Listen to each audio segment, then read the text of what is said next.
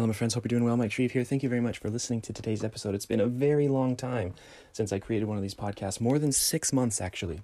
And that's the theme of today is I want to tell you what happened as a result of not making content for six months. I want to share with you some of the results, some of the lessons we learned, and some of the principles that you can use to apply to your business as well. So let's go ahead and jump right into it.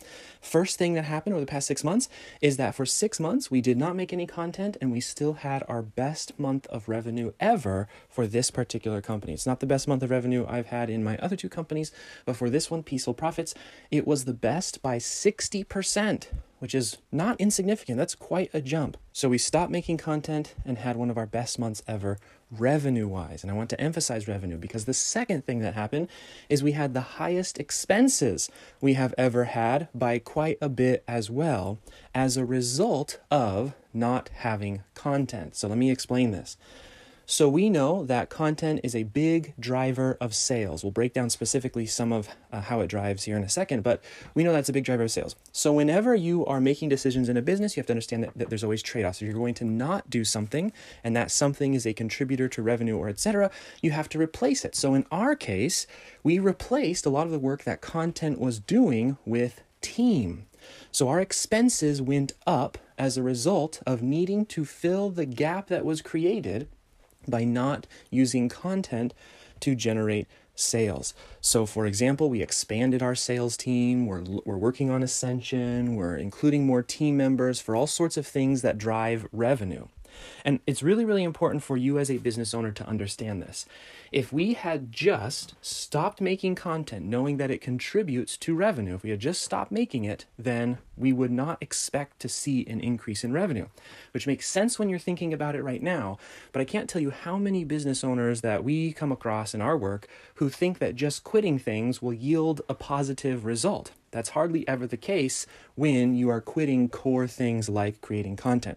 So we had to replace the results that content was driving for us. And as a result, though we had our best month ever in revenue by 60%, we also had our most exp- expensive month ever by quite a bit as well. And to share with you an example of what happened when we pulled content away, specifically as it relates to revenue generating activities, we noticed, so here's point number three, is we noticed that our assets, our audience-based assets, our email list, our social profiles, YouTube channel, podcast channel, etc., they suffered significantly. So for example, obviously our podcast and our YouTube channel saw a massive de- decrease in new subscribers as a result of essentially less traffic going to the existing content.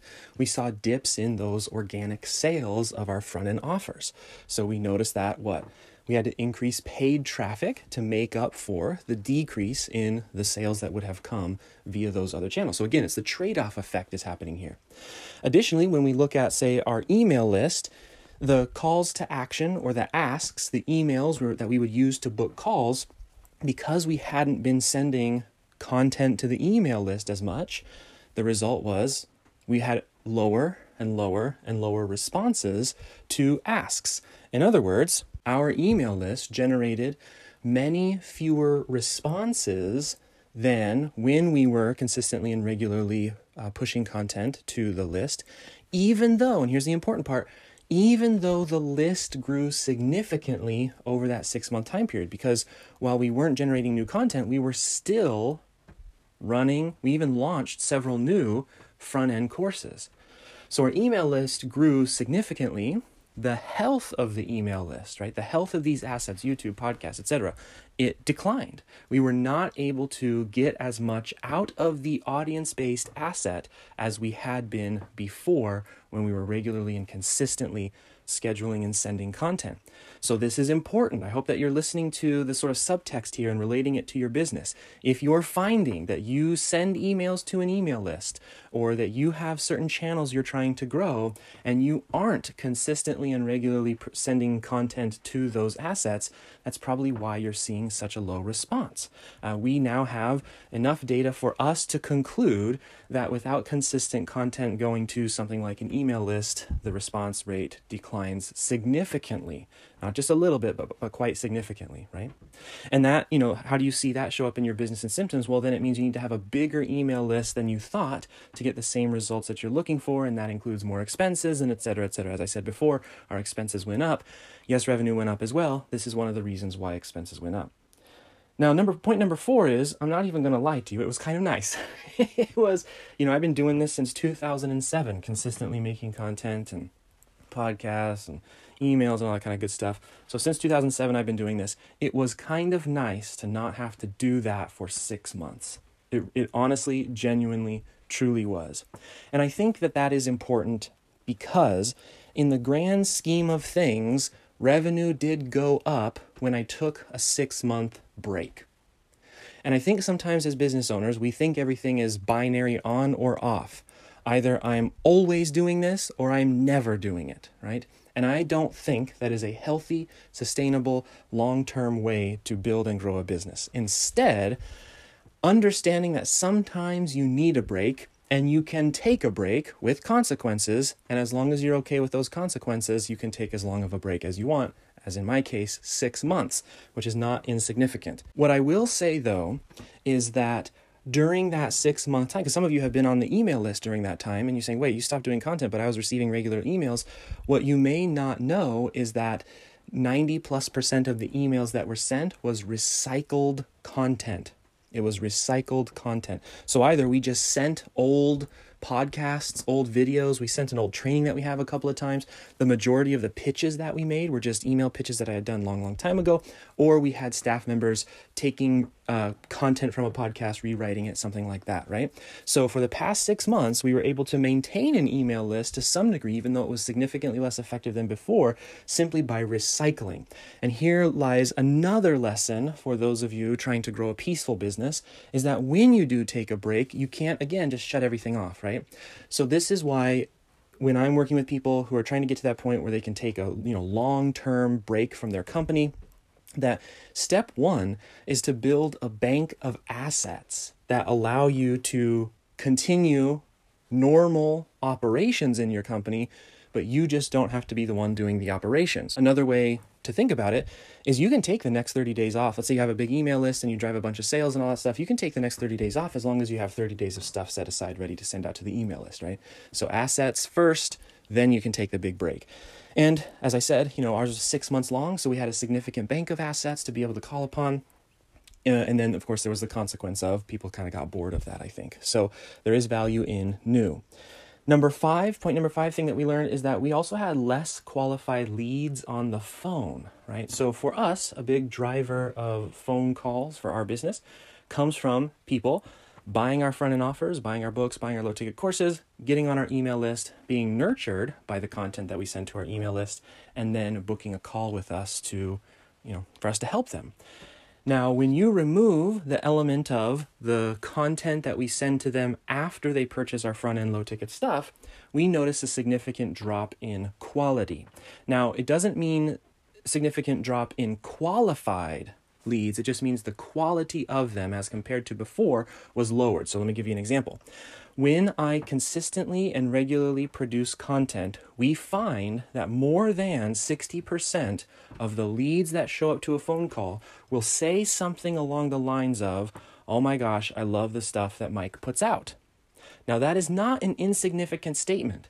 What that statement represents is that we have executed on one of the really basic but most powerful ideas in content marketing, which is if you want someone to believe that you can help them, you must first help them.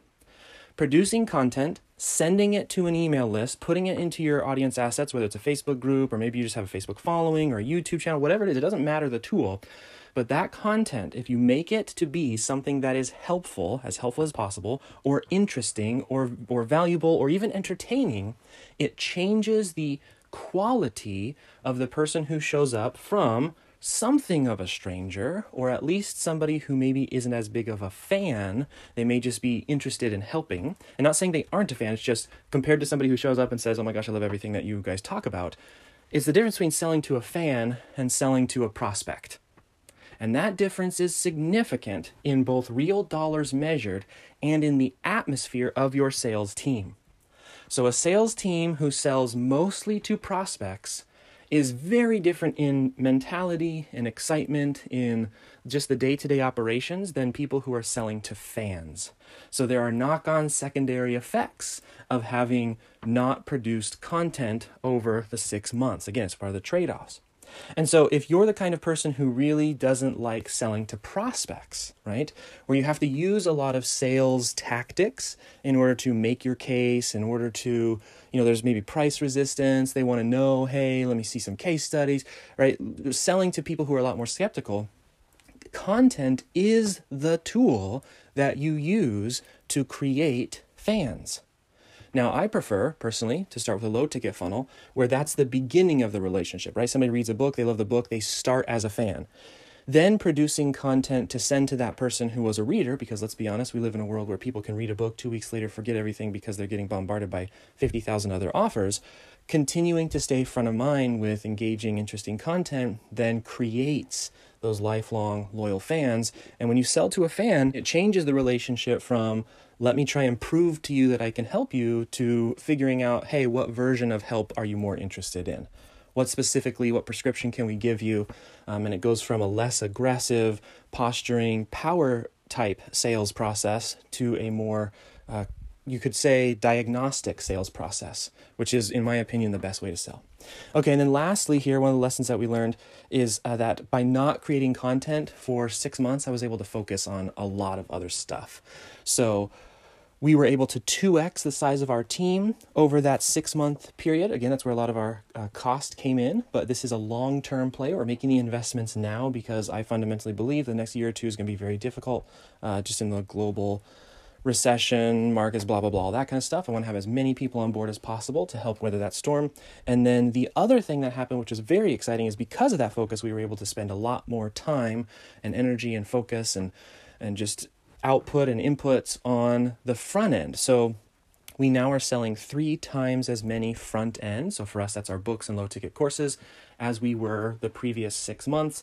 And that's because of focus. So again, it comes down to the trade offs. I wasn't spending so much time creating content. Instead, we were able to put team and focus behind drastically increasing the front end. So, what are some of our conclusions? What are we going to do as a result of all of this? Well, conclusion number one is that content is directly correlated with the health of your audience. Now, when we say health of audience, what we're really, the way that we think about this is the audience that we have created. Again, whether it's on Facebook, whether it's your email list, whether it's on LinkedIn, it doesn't matter what. The audience that you dip into in order to pull clients and customers from, it requires some nurturing to maintain the health of that audience as it correlates to the important metrics you use to determine whether or not something is successful. So, in other words, a simple way of thinking about that is our audience will produce higher quality leads. So, again, think about how we were talking about quality earlier we will be able to ask more frequently and more consistently for things like, hey, do you want to book a call? Hey, do you want to take part of our in this offer, et cetera, et cetera. So we'll be able to submit more asks to that audience. And then we will increase our LTV, which is lifetime value, by increasing our LTR, which is long term relationships, through the production of content. So we look at audience health as directly correlated to content production. So we tested that. We wanted to see how true is that? What happens if you don't for 6 months produce new content? And the answer is the health of your audience, the group of individuals that you pull clients from, that you dip in to generate the revenue for your company, the health of that asset is directly correlated to the production of content. And so for us, that's a big one.